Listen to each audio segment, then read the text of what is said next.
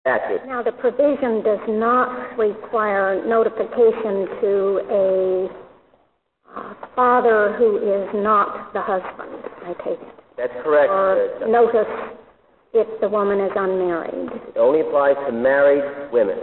So what's the interest to try to preserve the marriage? There are several interests. The interest, of course, is protecting the life of the unborn child. Well, then why not require notice to all fathers? Uh, it's, it's a curious sort of a provision, isn't it?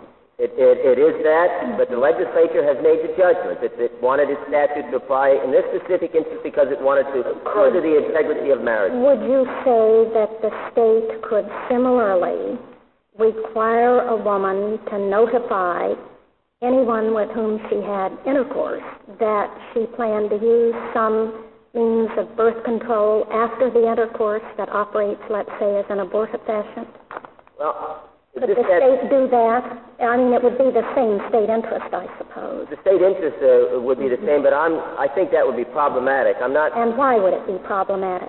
I think that I think that in, with regard to uh, applying a statute to all women, uh, that that uh, it would it might create a severe obstacle, an absolute obstacle uh, to um, uh, to their obtaining an abortion.